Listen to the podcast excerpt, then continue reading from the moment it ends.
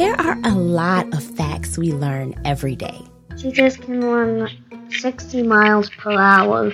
That's as fast as a car. Did you know that potatoes can grow on Mars? And did you know uh, a monarch butterfly is poisonous? And did you know a snail has more than a thousand teeth? And did you know a dragonfly actually eats like you know the flies if you hate them they're just flying around and you hate them they'll just actually eat them they little bugs Dragonflies eat little bugs?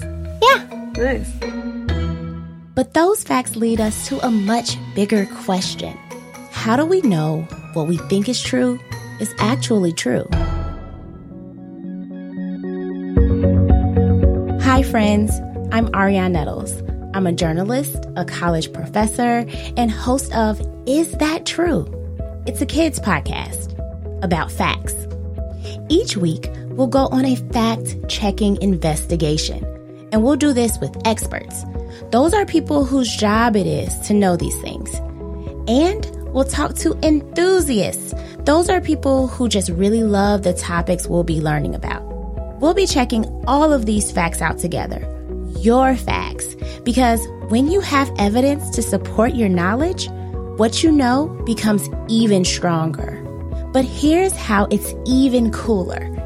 You are a key part of this show. We need you to make it happen. We need your facts. Maybe it's something you know about science or sports, animals or world records, history or space. There's no limit to what we can learn about. We're going to have lots of fun doing this. And we'll learn a thing or two about how to sniff out the truth along the way. This is Arionne, and I can't wait to investigate with you. Is that true? It's a kids podcast about facts.